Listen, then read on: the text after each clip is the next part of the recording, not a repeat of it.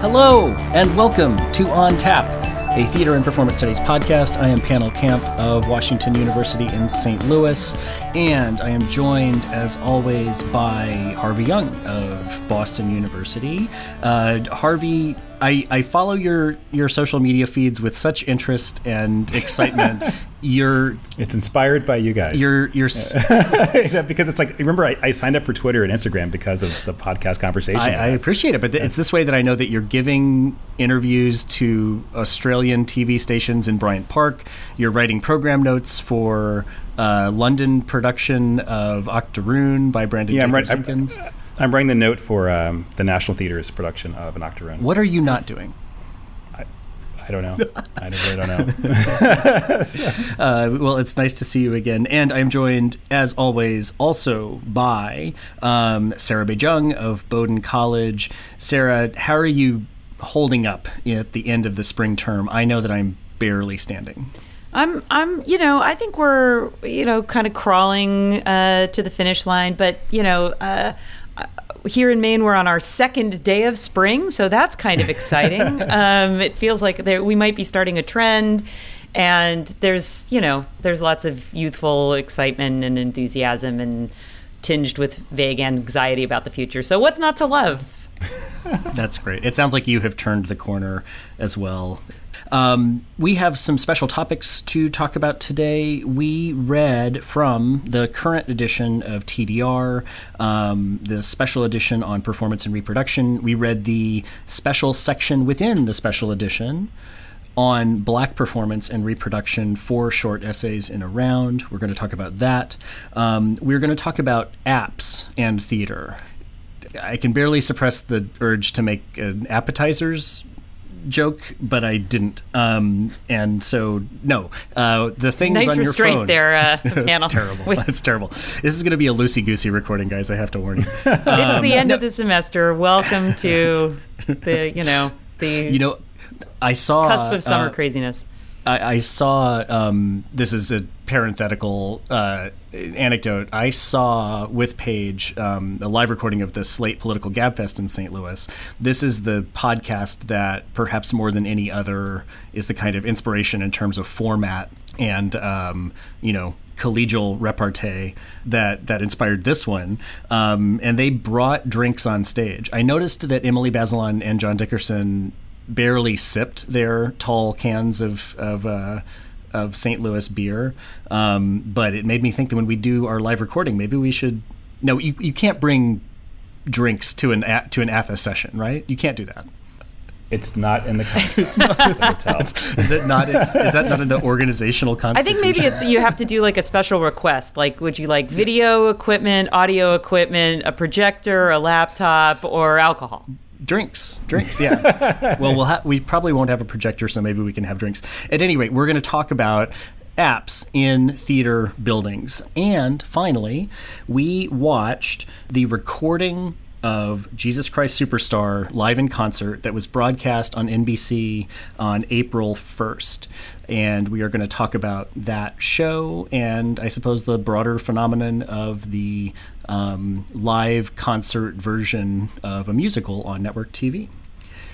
Before we get to those things, there are some news items to share with you it was recently announced, or, or Esther Kim Lee recently, recently announced that she's leaving Maryland um, to take a job at Duke, where I presume she'll be the chair of the theater studies department.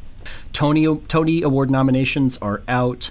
Um, I don't know. I'm not a big Tony watcher. From what I could tell from the initial reaction online, part of what was commented upon was that among the shows garnering the most nominations was SpongeBob SquarePants, which is a surprise. It it is surprisingly good. I'm glad to hear that. I mean, this is a this is a property that comes from a beloved kids television show.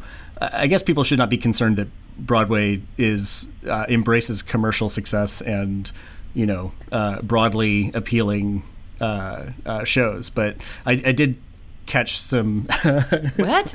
Broadway embraces commercial success? I am shocked. No, well, well, shocked, I tell you. I don't know. I was when talking that to happen? Derek Miller, and he was telling me that Broadway embraces failure and and and defeat.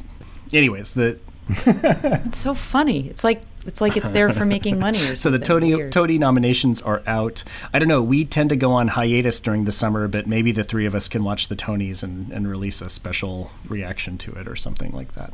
Um, Or do like a live a live podcast. we could we could sort of stream our reactions to it on. We could do, we, we could do a reaction YouTube video. We could do like you know the on tap. God, could anything be less I- interesting? I, I, okay, going, I moving would, on. I'm sorry. I'm just I'm like thinking. I, I would think listen we would to you get guys like react you to the Tonys. Um, uh, in other news, uh, David Savran is on Twitter, and I think it's awesome. He's a self-identified curmudgeon, and he shares his genuine critical opinions of, of work that's out there. Um, if you're not following David Savran, uh, I recommend that that you do so. Um, a couple of things. Uh, one. So the Goodman Theater has made um, free, made, has made freely available a video stream of its epic production of a theatrical adaptation of Roberto Bolaño's uh, 2666. This is a play that I think the total runtime of it is something like five or six hours. Um, it's broken up into, I think, four parts online. This was um, uh, adapted for the stage and directed by Robert Falls and Seth Bockley. And this is something that I really wanted to see, never got around to seeing it. And so I'm super excited that um, you can see a production like this um, that's innovative, that's you know aesthetically uh, challenging and long. Um, I'm glad that this type of thing is entering into the what am I saying? Downloadable, streamable. Uh, theatrical productions. I would have loved to do a segment on this, but I don't think any of us had five hours to to watch a show.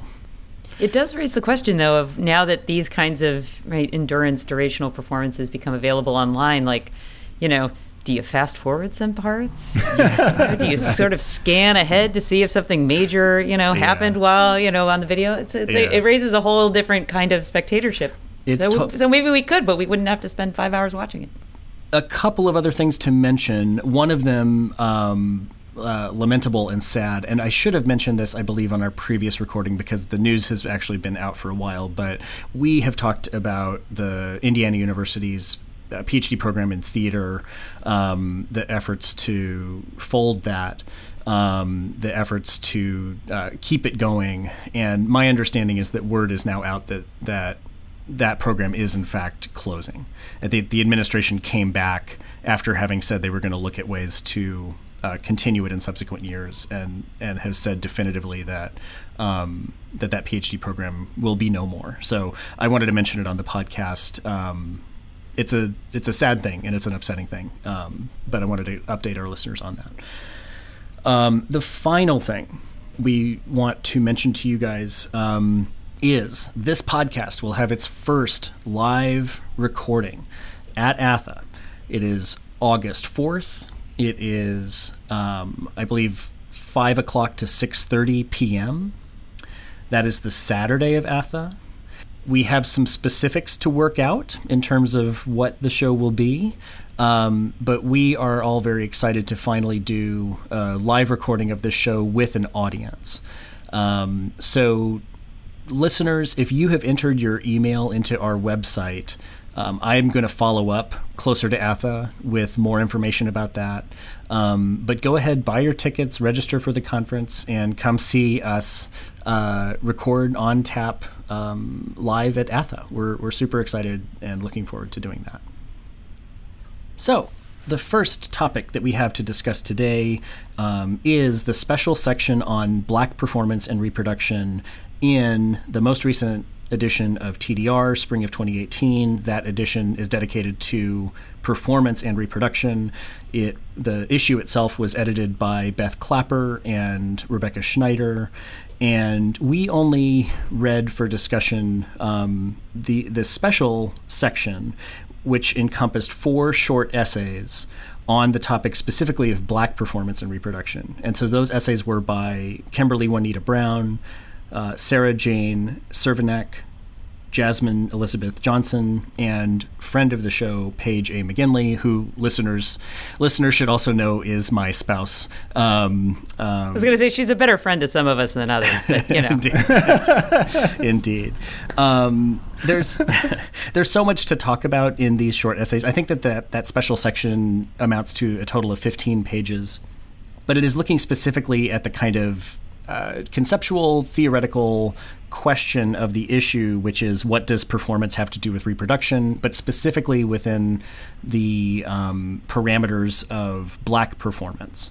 Um, like I said, there's a lot to talk about there. Um, is black performance a kind of genre unto itself? Is it something that ought to have its own critical terminology, its own proprietary considerations. There is the uh, sort of tension that I think the issue itself is working out throughout as it's as it's um, represented in the special section, and that is what is reproduction. In my experience, reading, having read the introduction to the issue and those essays, there's this kind of slippage between reproduction as the, the, the, reproduction of the organism in sort of biological terms and in Marxist terms, the, the reproduction of social relationships, um, the reproduction of uh, oppressive social conditions, etc. The section also made me think about methodologies, the way that a lot of performance studies scholarship will focus on a kind of interpretation of a particular work of culture and the tension between trying to think about sociological issues and historical issues broadly while also doing close readings of pieces of work that lend themselves towards poetic expression. And the only and the other sort of question that it raised for me was um, how the the subsection works, the way that it's imagined as a, a kind of textual roundtable where short essays by four different authors on a relatively confined topics speak to each other or don't. So I've just set laid out a bunch of different prompts that could go in a bunch of different directions. Sarah or Harvey, what um, what did this special section make you think about or question? Well, I'll just add that the uh, the one other area of reproduction that I think we can talk about that that shows up in a couple of different ways here is the media re- reproduction. So uh, I was particularly struck with uh, Brown's essay on Erykah Badu's uh, music video and the the role of images as a kind of stand-in for moving for moving image. So, so there are a number of figures that are reproduced from uh, Badu's video um, that itself, if you watch it, reminded me a lot of um, Adrian Piper's work, and so uh, Brown is talking about Erykah Badu in, in terms of space and the body in space, but of course the the conversation or the presentation is is a body in space, and both body and space we we receive as images, and that's and that's true for for all four of the pieces here is the way in which images work alongside text, and I think particularly in terms of you know rep- reproductions of performance and, and reproductions of, of thinking about racial presentation and racial performance and, in different kinds of spaces that the videos uh, and the images occupy a very particular role in, in, the in these pieces that I was I was really struck by, and I think I think Brown uses her images in, in, incredibly well. Yeah, and, and for me, uh, it sort of reminded me of an article that Rebecca Schneider wrote a while ago on I think it's called on the slip is that, is that what's called? Uh, basically on slippage and how it's the it's the in between the not yet defined the uh, somewhat incomplete uh, that first draft uh, offers a way of uh, realizing new possibilities. And there's something compelling about uh, these essays which are quite short which offer a a meditation on some aspect of black experience right? So I'm thinking about you know how within Paige McGinley's piece, there's um, in the refrain and the return of "This is not your grandfather's, your father's civil rights movement." Uh, there's a space for the absenting of women, um, you know, or uh, or how um, the slippage of embodiment appears within Jasmine Johnson's piece, where you know choreography uh, exists as some lost part of a body as you're trying to you know, attain the expertise of the choreographer, right? You know, or even thinking about the breath within Sarah Jane Cervenak's piece. You know, so it's like there's something with how like as a whole, when you sort of look back upon it, it's you know, realizing the importance of thinking about women's um, activity and engagement and leadership within the civil rights movement and breath and embodiment all comes together in interesting ways. You know, so it creates this sort of constellation of theories and concepts of blackness that, at first glance, doesn't appear individually, right? You know, but then as a collective, it emerges, and I find that to be quite impressive. You know, I, I checked out the introduction to the issue to sort of orient myself towards what was going on in this special section, um, and there, let me read this uh, sentence from the introduction by Beth Clapper and, and Rebecca Schneider. Um, the perplexing simultaneity of performance as a mode of disciplinary social reproduction and a mode of the survivance of varieties of otherwise syncopate in the insights of the contributions collected here so that we can start to tease them open for the errancies that offer escape. This to me is a formulation of something that I think is a familiar habit in um, performance studies scholarship, which is we have to acknowledge that what we're talking about when we speak about performance is not always liberatory. We're beyond the uh, place where we habitually think that, you know, in this sort of Schechner Turner rhetoric, that performance is the thing that is somehow predisposed towards kinds of communication and experience that are liberatory or oriented against um, oppression. On the other hand, we need we seem to need to find in the performances that we're describing answers to how we escape. Do those answers come in the form of you know critiques of media, uh, sort of critical thought? Do they come in um, a desire to see performance activity as activism. It sounds like you have an opinion about this Pannill, uh, and so I guess I'm curious. Like, I mean, yeah, I, because I, because I, you know, my take on on, I mean, my take on Brown or my interest was not was not necessarily. I mean, like I appreciate the the the, the kind of political orientation of what she's doing, but I was actually as compelled by the kind of formalist uh, aspects of this, and and you know, and and this is uh, you know, I, have been called this both as as praise and insult before, so I'm I'm very happy to kind of own my mm-hmm. my perhaps marginal status in that sense. I mean, obviously, you, you mean know, you've been you've been called a formalist in yes, a way that, yes, in a way that was been called a formalist, uh, yeah, both yeah. both both nicely and and and uh, and as slight. Okay, yeah. Um, I guess what I I guess the thing that I'm sort of pointing to is, I think that looking at reproduction in a Marxist materialist framework suggests that there's a, a, theory of society or a sociological mind frame, but that a lot of performance studies work in, inside this edition and outside of it is not really thinking in terms of uh, society as a system, and it's not really thinking of performance as a kind of social practice that can be more or less liberatory and I'm not. I just don't understand what your what your point here is, Pannill. like, I mean, it's. So I'm just going to recap, and you can correct me where I'm wrong, and then okay. and then I'd be curious on, on Harvey because I think yeah. I think this is actually a different. I think there are two kinds of conversations here. One is okay. the question of like, are the stakes raised in the introduction fulfilled by the short pieces? Mm-hmm. Um, in which case, in some ways, they they the the stakes that that get raised in the introduction are so high. Like, how could these short pieces live right. up to them. Right. But then the second is this question of like, you know, does all performance studies and, and, and scholarship need to have a kind of, you know, Marxist liberatory bent mm-hmm. in order to be considered valid and important? And if it if it doesn't, what is the, the, the point of it? And if it does, if it should do that, then m- much of what we regularly read and what some of us write, I think habitually fails in this in this domain.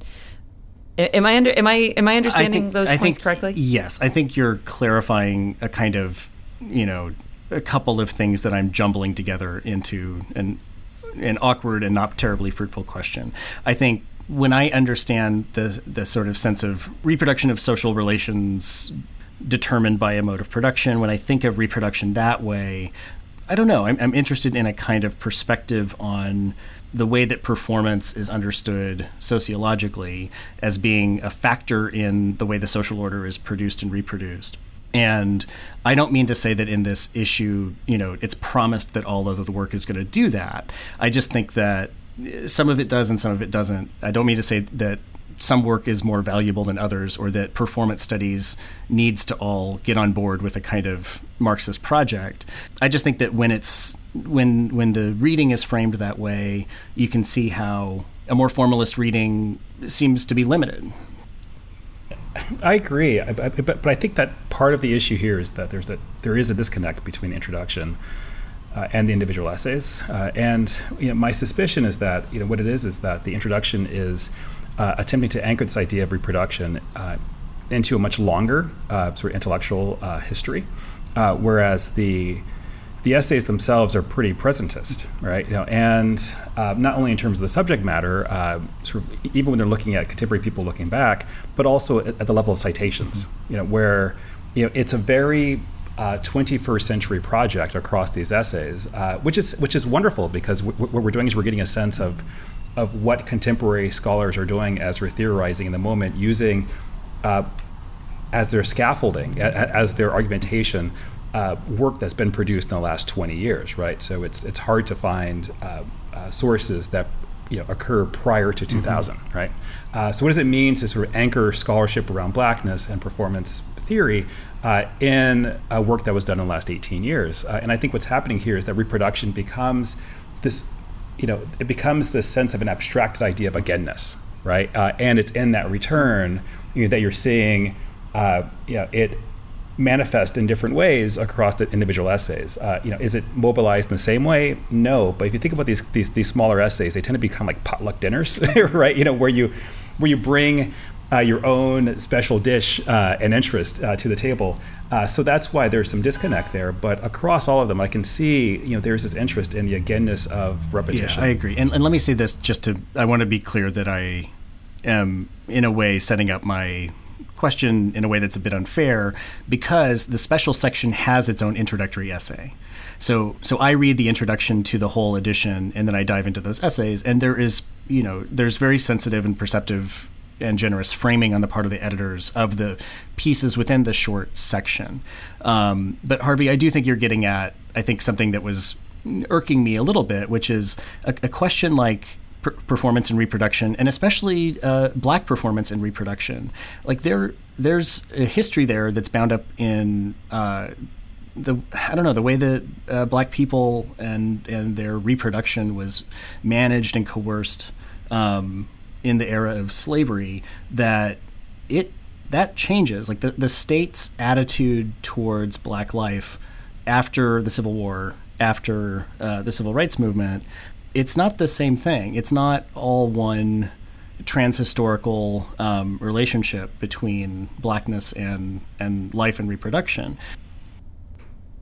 I think that, that this is also just uh, my final thought but the, the, I mean, some of this also goes to the whole question of the word, right?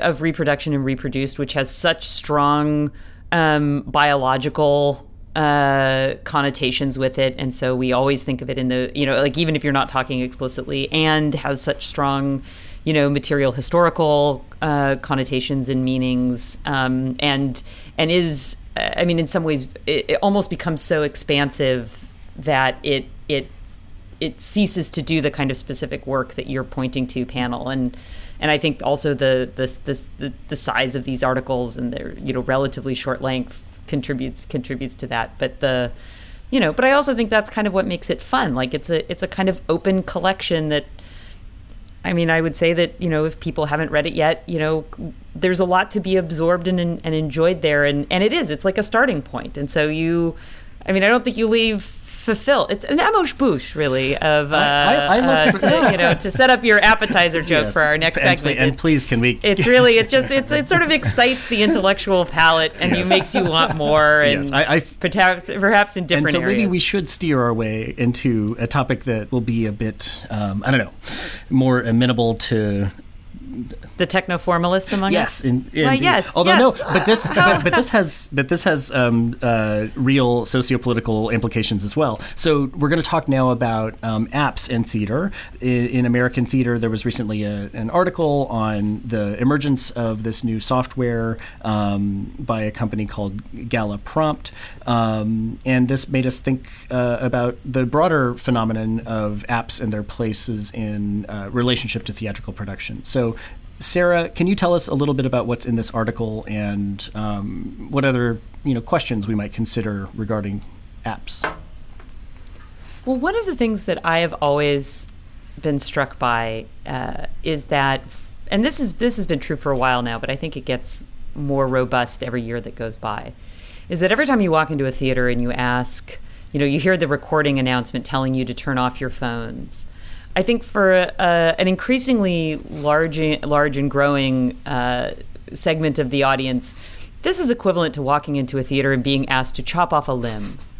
Uh, you know, if you could please not use your right hand for the next two hours, or to take something very precious and valuable, like I don't know, like your child, away for you know, it's you know, there's a sense of loss and separation and uh, and anxiety that begins now every theater show. Like, what will I miss and what will happen? And so, um, so there's kind of two do, two dimensions to to this. Uh, one is the the the GalaPro or the Gala Prompt um, app and software, which is really about accessibility and and making live theatrical productions maximally accessible to to to people regardless of uh, you know uh, different kinds of um, engagements right so it, it's helpful for people who have visual impairments. It's helpful for people who are deaf. I personally prefer live signing interpretation. I frequently find that to be like a, one of the more exciting parts of a performance mm-hmm. if it's there. Um, but it, it, it but it has this you know it's scalable and it's it uses a technology that's increasingly ubiquitous. So so there's that. But then it gets to this other question of like you know is this the the the wedge to unfettered app use? And we've all heard the sort of sensational stories about you know Patti LuPone stopping the show in the middle to like grab someone's cell phone and throw it backstage, or mm-hmm. you know people getting berated for being on their phone, and certainly the the extent to which that's you know a, an occurrence is, is is an impediment. But but I always come back to this idea of you know what does it mean to to tell people to take this this thing or this experience or this point of connection that feels very valuable and very vital, mm-hmm. and I use that word very deliberately.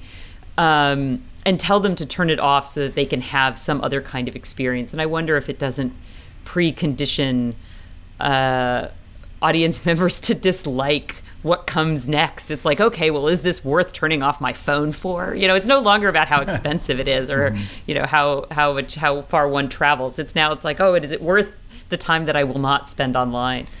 Uh, and that's why I'm really interested in in shows that find ways to incorporate that in. So you know we did that in a show here at Bowdoin, but but uh, Builders Association also has has integrated that into their one of their more recent pieces about Oz. Anyway, what do you guys think? Do you guys miss your phones during shows? Do you would you use an app if it were there?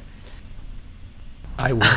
yeah, I, I, I, will admit that I. Uh, I saw a play recently at the Signature Theater. It was Paradise Blue, Dominique Morisseau's play, and the person sitting next to me was just fidgeting and maybe he was expecting a super urgent email or something like that but he just or, or, or it might have been that the cavaliers were playing i don't know but something was happening.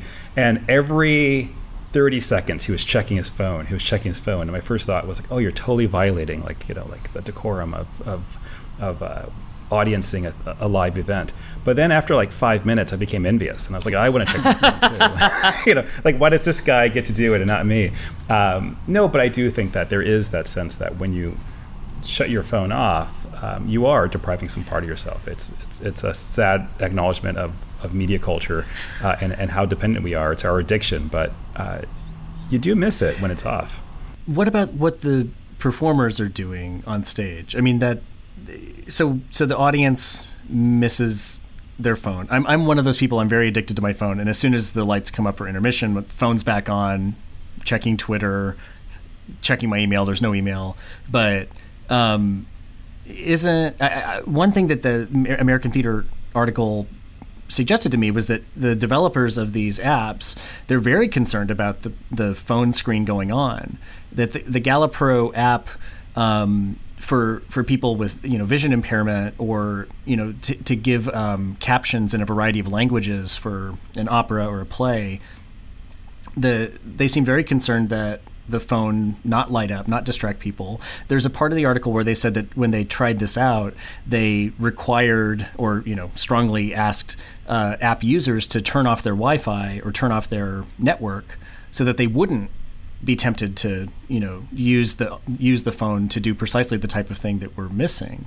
Um, to me, it seems pretty apparent that it's hard to enjoy a piece of performance that's designed to hold your attention continuously for you know 30 40 minutes or more at a time and also be checking to see what is going on you know in the in the news like i is the is the argument that if we maybe allow people to have their phones out and change that cultural norm that people will be more inclined to go to the theater and we should you know theater artists should adapt to that reality. Do you think that, Sarah? Well, y- you were just making a, a very good, I thought, very convincing uh, argument about you know the need for historical specificity and to avoid trans historical assumptions. And so, certainly, as we think about spectatorial attention and cultural norms in performance spaces, right? Those have changed a lot, and what you're expected to to do, how quiet you're expected to be, how undistracted you are supposed to be, right, has changed a lot. You know, in, in various domains, uh, you can be very distracted. In others, you can be not. You're not supposed to be distracted at all. I, my sense is that we are in a moment of shift, yeah. and that our um, and is in any kind of you know moment of his, uh, of significant cultural change. There's there's a certain contingent that is you know attached to what has gone before and and wants to preserve that. Mm-hmm. And there's another uh, domain that is really invested in changing things and, and thinking about them. And so I I am less interested in trying to. Uh, introduce cell phone use into certain kinds of play going experiences. I find them as irritating mm-hmm. as any other. Um, you know, if I'm trying to watch a, you know, like a, a, a serious realist play in which everyone is quietly sitting next to each other in the theater and somebody is checking their phone next to mm-hmm. me, right? I mean, it's it's it's distracting. Yeah. Um, so I think the the question is not, you know, should we let phones into? It's it's it's rethinking like you know in different spectatorial spaces, mm-hmm. like how do you facilitate that, right? So how do you engage and let people keep their phones on without diminishing what you're trying to do? And I'll, I'll just say very briefly. So we did this with with Love and Information, and we had an an area where we encouraged people to be on their phones, but we didn't really tell everybody else that they couldn't be on their so phones. So you, you had a they, portion of the audience, I presume, in back where you could have your. No, no, we put them right up front. Oh, oh, that's interesting. I would have thought yeah. in back because then their screens wouldn't be visible to people behind them. I, I really did. I designed a well. I didn't yeah. design a set. I, I collaboratively worked with people who designed a set that was overwhelmingly built of screens. Mm-hmm. I was like, I get screens. You should get screens. You know, I have things that light up. You you should get things that light up. Mm-hmm and then and then the way I talk to the actors about it is like, look, you know, like at some point you're doing things on stage that they haven't seen and they can't see in their phones. And uh, and the fact of the matter is that when they look in their phones, they miss what's happening on stage. When they watch what's happening on stage, they miss what's going on on their phones. And so you know you're always missing something. And then we made that a joke in the show. Yeah. So I, you know, we built a whole port of the of the play where you could either. Uh, uh, you could you you either got uh, an a, an audience uh, an actor coming up and talking and you know delivering a, a short piece of text to you directly, mm-hmm. but of course I had you know however many people in the audience and only twenty actors, and then there was text on the screen that basically made jokes about the fact that some people were missing out. So the people who were getting the story were getting this very serious kind of intense story whispered in their ear. Mm-hmm. The people who were watching the text were laughing, mm-hmm. and uh, and if you got the story right? You couldn't really pay attention to the jokes and you weren't sure like why people were laughing. It was a very serious story. And if the people who weren't getting the story were laughing, but they were wondering like what the story was that these other people were getting. So there's also a, a logic of, of the phone and, and technology and, and our attention addiction mm-hmm. that can become parts of the show as well. I, I do suspect that everyone's worst nightmare might be that the theater could become uh, the equivalent of sitting on an airplane uh, during the safety announcement, right? Where everyone's on their phone, checking their email, I don't know, playing games, and then there's a live embodied performance in front of you that's being actively mm-hmm. ignored. Yeah. I, I, that is like the opposite of the liberatory performance, right? It is the it is the it is the on the opposite end of performance studies is liberatory, right? And an escape. It is the it is the performance of the airplane that is all about restraint and how to buckle your seatbelt properly. I, I, was just at, you know to speak Sarah to your um, point about uh, norms changing and historical cha- uh, you know dynamism, etc. I, I, went and saw Infinity War, uh, which is a you know the latest Marvel um, comics universe uh, blockbuster. Is it good? I haven't gotten it's, to see it. It's yet. not good. Don't go. Um, no. That's well, I'm a, I might still I'm go. I like. I'm a crank about this stuff. I've seen a lot of them. Anyways, I'm not going to get into this. But what I wanted to point out was, um, you know, the there's a film strip at the beginning. Well, I feel like the word film strip really dates me. There's a sort of um, you know AMC. Uh, uh, prelude between the previews and the and the actual feature where you know the lights are going to go down and they one of the things they tell you to do is to put your phone away and stop talking don't ruin the movie. It's rather strident. Um, and then you know I, I, noticed this partly because as soon as that had happened and the movie was about to start someone in the back of the theater yelled across the entire space at another spectator in the front of the theater to put their phone away. So it may be that we're at a kind of like social breaking point where phones are phone use in the theater is just going to happen. We can't fight it anymore. But there certainly seems to be a strong agency um, that theaters, movie, you know, uh, you know, cinemas. These are places where your phone is not welcome, and you're going to get yelled at if you if you take them out. It does make you think, just thinking about this, that the push to not allow a person to use a phone is really uh, imagining the audience as a truly passive spectator. You know, and I'm thinking about within sort of a realistic structure of, of theater making, you know, that you're in the living room, but you are like you're truly a fly on the wall that is, I guess, mm-hmm. stuck there, like you know, like like just unable to move and just kind of watching the whole thing. But it's different than opera, right? Where there is a history, a long history of super titles and having to deal with screens as something that uh, can capture and often captures the attention of, of the audience member. And certainly within U.S. Mm-hmm. operas, you know, when the super titles go out, like if, if there's a display problem, you, know, you, you can sense the panic mm-hmm. uh, in the you know in the auditorium among the spectators about not being able to look at the screen that would tell them what was happening. Uh, so I think that it's in some ways tied into uh, a very limited expectation of spectatorship within theater. I'm interested in your experiment, Sarah, and also the the ways that um, uh, the Builders Association have tried to design the app or use software to create, you know, specific attention dividing or steering uh, experiences, as opposed to you know, just saying like, oh, here's a text you can read whenever you want, or here's an alternative to paying attention to the show, that there are specific experiments in, uh, you know, coordinating people's attachments to their phone with their attachments or their attention to the to the performance. So maybe those things will take off. Maybe maybe this is just a sort of era of experimentation, but. I don't know, Pannill. I, I think these cell phones are, might be here to the, stay. the cell phones are here to stay. just just call me crazy, no, but I have a feeling. No, but it's like it's like 3D or or possibly VR. There, there's always a lot of enthusiasm at the advent of this new technology and how it's going to transform everything. And sometimes it transforms everything, and very frequently it we would go back into our habitual modes, not having found the experiment that that takes off.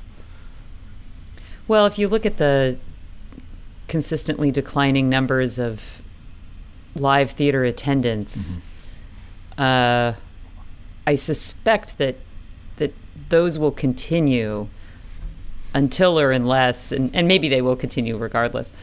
Uh, of a way of a, a way of, of, of changing the engagement of live theater so that it it becomes something meaningful for people who's who have grown up with cell phones let us transition from one um, invocation of changing the experience of live theater, changing the interaction mode of interaction of live theater to another. Uh, we watched the Jesus Christ Superstar live in concert, um, NBC televised event. We watched it a month later. Um, uh, but uh, I, I, was excited to share this experience with you because I don't know about you. For the past few years, when NBC has been doing these, I keep seeing you know reactions to them on social media, and I think, oh, it seems like something fun is happening. People are online tweeting about this, or they're sort of enjoying this, you know, kind of theater nerd oriented um, big media event. So I was really glad to get to watch this with you guys. Um, it does seem like a kind of specific audience experience that might have been a more amenable to cell phone use than other theatrical experiences. It brings up questions of uh, you know the sort of old debates about liveness versus mediated um, uh, theatrical performance. Um, there's a lot to talk about here. I don't know, uh, Harvey. What what did you what did you think of Jesus Christ Superstar? Yeah, so it's the latest in the lineup of of live enactments or reenactments of no, actually no, it's, it's the latest in the uh, staging of of live shows, live musicals for a massive, widespread audience, right? So in this case, you're talking about Jesus Christ Superstar, which aired on Easter Sunday, uh, for two and a half hours, starring John Legend, Brandon. Um, uh, Victor Dixon, Alice Cooper, John Legend as as the man. Sara Bareilles. Sara Bareilles. Sarah, Sara Bareilles as well. Uh, and you know, so it's it's a play that uh, was has. I feel like with each of these TV musicals, they're actually learning to adapt to how to make it both a live event, you know, uh, uh, emerge that that sense of an experience of, of being there in front of performers who are in, uh, embodying these characters in your midst, you know, by actually in this case uh, presenting it in front of a live audience, right? So there was a lot of back and forth between uh, the various actors and the live audience that was there. You know, so it gave a sense of of of theater being a kind of a one-time only event before spectators who are mm-hmm. co-present, who are co-participants in the making of the of of these pieces. Um, you know, Variety actually wrote a wonderful article about this, uh, and what they did was they singled out uh, Brandon Victor Dixon. And if I remember correctly, was Brandon Victor Dixon the person who uh, uh critiqued Pence? Uh, oh, you know, in, I don't know. I know he played. you know? I know he played Aaron Burr on on Broadway. Yeah, so, I don't know if he was the one who spoke up or not offhand. Because I feel like my, my, my memory tells me, uh, and my memory has been wrong. you know that that he was the person who stood and addressed Vice President Mike, Pe- Mike Vice President Mike Pence during that staging. But anyway, um, it was Dixon who Variety signals as the person who uh, was the star mm-hmm. of this mm-hmm. production, right? And, and says that, you know, when the center stage was occupied by the former Hamilton cast member, uh, you know, the show was generally mesmerizing, right? It gave it heft, complexity, and a majestic vitality to its Judas, um, you know, who is the, perhaps the most coherent, even sympathetic character in Andrew Lloyd Webber's and Tim Rice's opera. Uh, you know, so I think that it, it, gave an opportunity to think about different ways of staging uh, these plays with different levels yeah. of expertise, right? From Norm Lewis to Alice Cooper to John Legend. You know, so you saw, you know, not only uh, artists of, of, different colors and complexions, uh, but also different approaches to expertise in music and live performance on display. What were your thoughts? Um, well, oh, just quick interjection. You were yes, right. It was. I checked. I checked that out too. So good. So good job. Excellent. Well, let me, memory. Let me, let me jump in here and say that one of the things that I thought was most fascinating about this was its kind of the way that Hamilton uh, sort of changes what the production is, or at least it changes my perception of it. Partly because Brandon Victor Dixon um, is from you know the Broadway cast of uh, of Hamilton, um, but I think also the, the, the casting choices. There, it's a you know very racially diverse cast. Um, you know, there in terms of gender diversity, not so much. There's really just one uh, female role, uh, a significant uh, female role. Um, but it's also the kind of Jesus versus Judas um, uh, polarity. And just like Aaron Burr, um, Judas has the first number. He's got this, you know, in the same way that with Hamilton, it's about you know it's about the titular character, but that somehow creates the space for this phenomenal role um, of the villain who um, is responsible for his death. Um, so Kind of like Amadeus yeah. too. Yeah. But in non-musical yeah, form. Yeah, absolutely. and so you have this just phenomenal performance. Um, you know, I looked at some of the reviews as well, and and John Legend was given sort of mixed reviews. His voice is unbelievable. There's something about his stage presence that is I don't know. For me, it's not quite the Jesus you you want in in, in any. In, I, I, yeah, I mean, just in terms of his uh, his. Uh, it's just the Jesus you well, got. the Jesus. sometimes you get the Jesus you I- want. Sometimes you get the Jesus you need. You know. well, in this case, he was the Jesus I needed, not the Jesus I wanted. But um, no, but his voice is incredible, and and I think you're right, Harvey. There's something about the fun of casting it with, you know.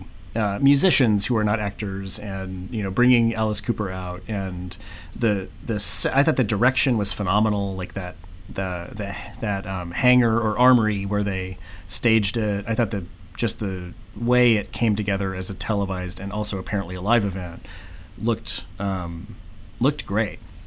So I, I was a fan of it. Um, but it, but to me it felt very Hamilton. I imagine that in the conversations about producing it, that it must have come up. Um, you know that maybe it's a sign of uh, I don't know the the the impact that Hamilton has had on on pop culture.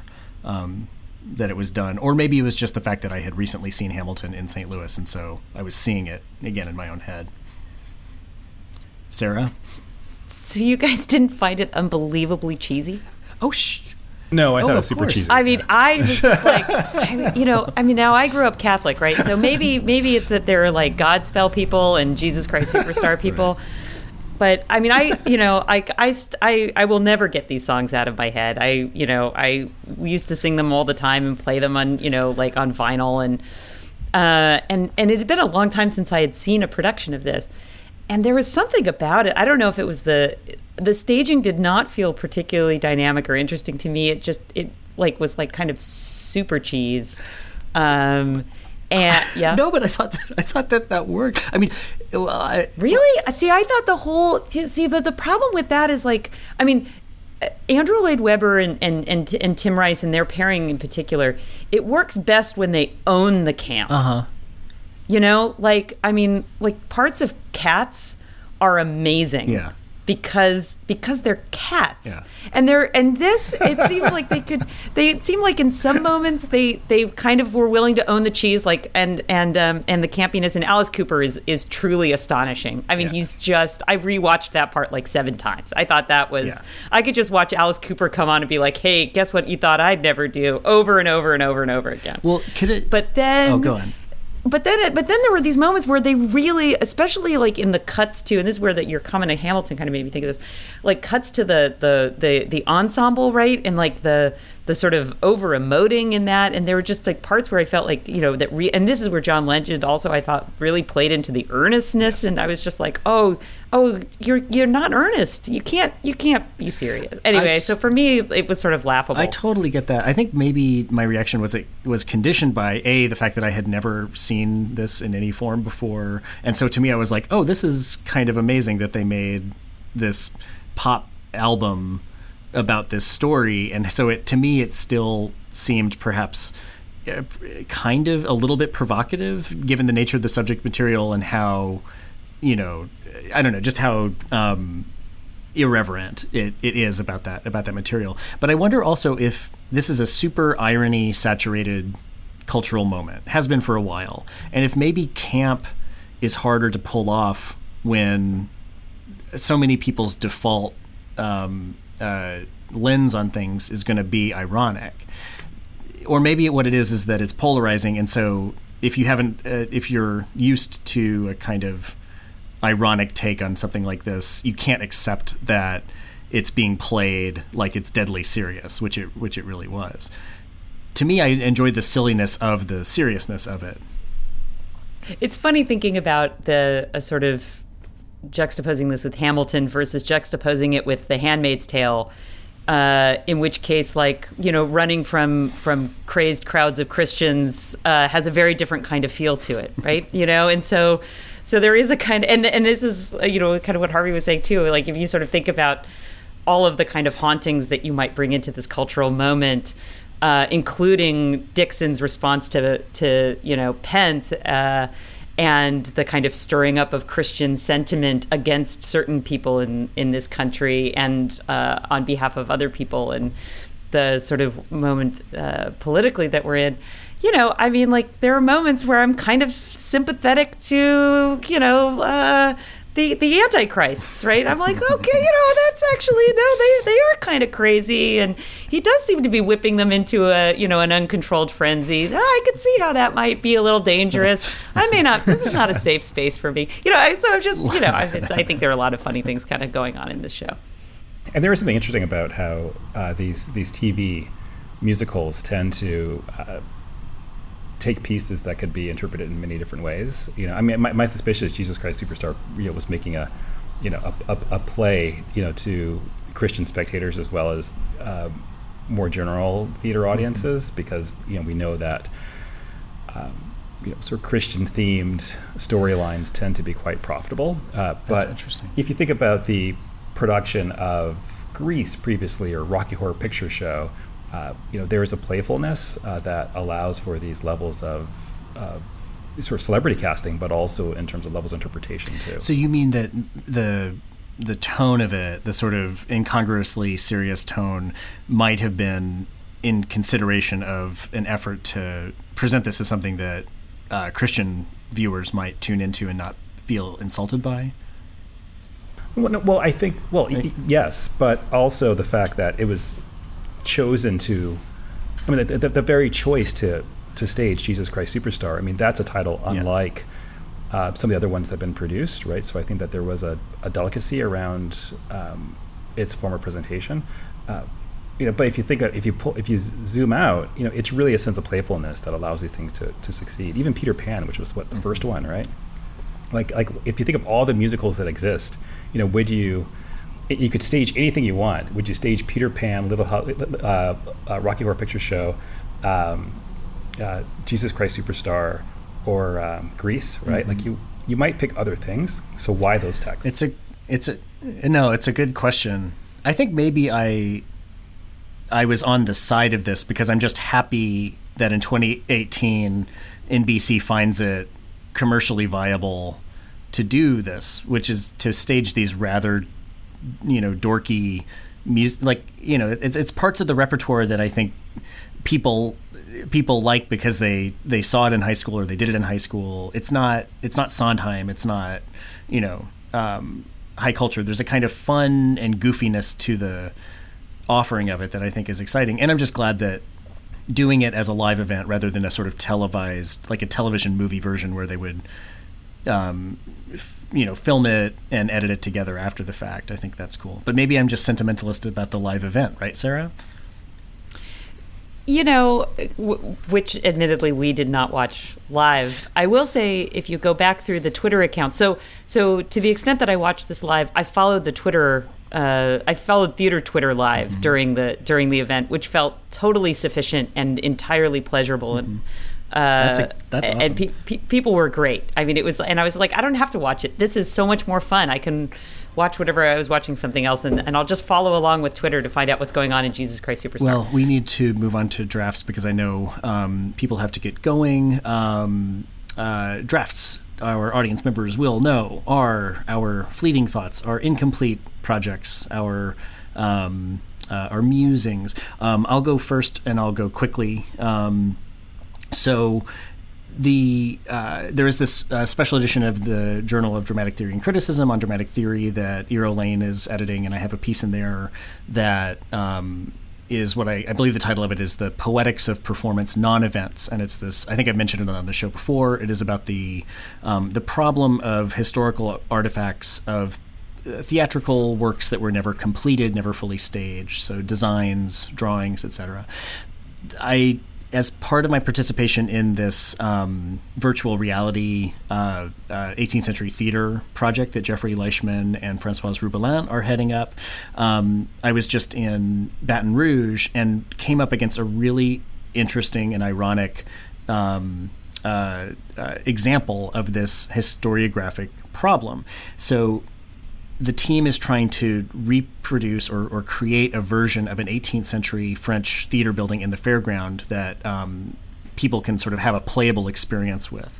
And so we have the historical problem of saying, do we pick a real his, a real theater building, a real playhouse that we know existed in a certain time and place, and do our best to reconstruct what we think it looked like on the basis of incomplete archival evidence? Um, and if so, how do we do that?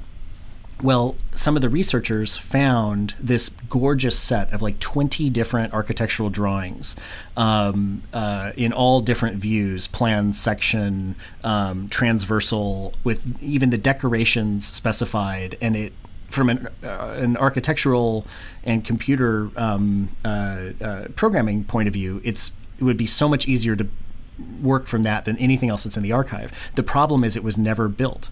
So the best the best historical evidence and in a, in a really meaningful way the truest um, most real you know evidence of a theater building from this time and place that we want to do is something that is counterfactual. We know it was never built. It was just imagined but the the archival source of it is much richer and much um, uh, more specific and much superior to any of the alternatives.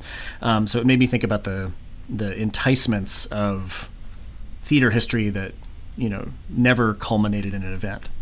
So that's my draft. Um, Harvey, what's yours?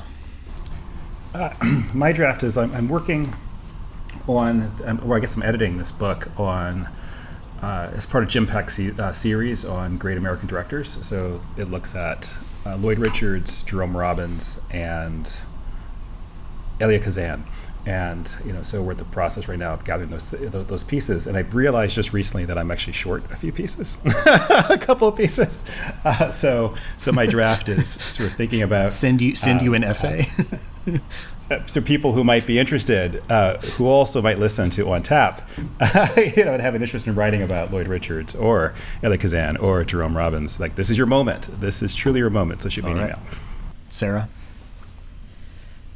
so as we approach undergraduate graduation here at, at beautiful coastal Maine Bowdoin College, I have been thinking about all the uh, advice that people give that comes from Shakespeare, in which the source is completely untrustworthy and not someone you should listen to. And I'm thinking particularly of of things like Malvolio and you know some men are born great, some men become great, and some of greatness thrust upon them, and and the way in which that phrase gets recycled. And just like if you if you know anything about Twelfth Night, you would never invoke that phrase, right? Because because because Malvolio. And I've been thinking a lot about Polonius and his you know advice uh, you know to his son upon leaving you know, and neither a borrower nor a lender be. And so I think what I'm going to do in, in class tomorrow to our, because I have a number of graduating seniors in this fairly large intro class uh, who are leaving. And I'm thinking of, of doing some kind of twist on on that and, and getting at the point of like, you know, does Shakespeare really want us to listen to this advice? Because if he did, he would put it in the mouth of someone we ought to listen to a lot more than Polonius. Um, and if he doesn't, why? What is it about this advice that's so compelling and by putting it in in the in the mouth of a character with, that we ought not to pay much attention to what then is Shakespeare actually telling us about the advice that he is is giving? And uh, uh, the, the the thing that's sort of been tickling in my brain, and I haven't worked through the whole text yet, but is the whole you know neither a borrower nor a lender be, hmm. right? And the idea, like on the face of it, you're like, oh no, that makes a lot of sense except that mm actually it's like then you would be in almost inhuman and antisocial right? I mean like we are all borrowers from people and we are all lenders to someone. And you know you can think of it strictly in financial terms but but the actual idea is that we all get and give and to be a, a full and engaged human being is to do those things in in somewhat equal measure and to always contribute as much as one takes. So i'm thinking of going back for my final class of thinking through those that you know that advice in particular and what what it's what's weird about raising it with you know as as strict advice from parents to children and what what Shakespeare might actually be telling us about how to live in the world. Sarah, I have to say that sounds like the makings of one of an, ideal end of year, end of college humanist reflection. I'm very I'm very impressed. Oh, cool. Well, good. And hopefully, I don't think any of them listen to this podcast, so you know it won't come out before class tomorrow. And I don't know. I'll let you know how it goes in the next You're, su- I, I'm frequently surprised by who listens to the podcast. Um, uh, speaking of which, uh, Hi, Mom. listeners, and, and my mom. My mom has been catching up on episodes, though she's way behind. Um, so this is a message from me from the past into the future to my mom. Hey, mom. Um, anyways, listeners, thank you so much, Sarah, Harvey. Wonderful as always to see you and, and talk to you. And listeners, um, uh, give a go to the website. Uh, uh, submit your email and I'll we'll be in touch with um, exciting information about the ATHE recording, etc. Bye. On Tap is supported by the Performing Arts Department at Washington University in St. Louis and its master's program in theater and performance studies. You can find us on the web at ontappod.com. Email us at hosts at ontappod.com. You can find us on Facebook, search for On Tap, and on Twitter at On Tap Podcast.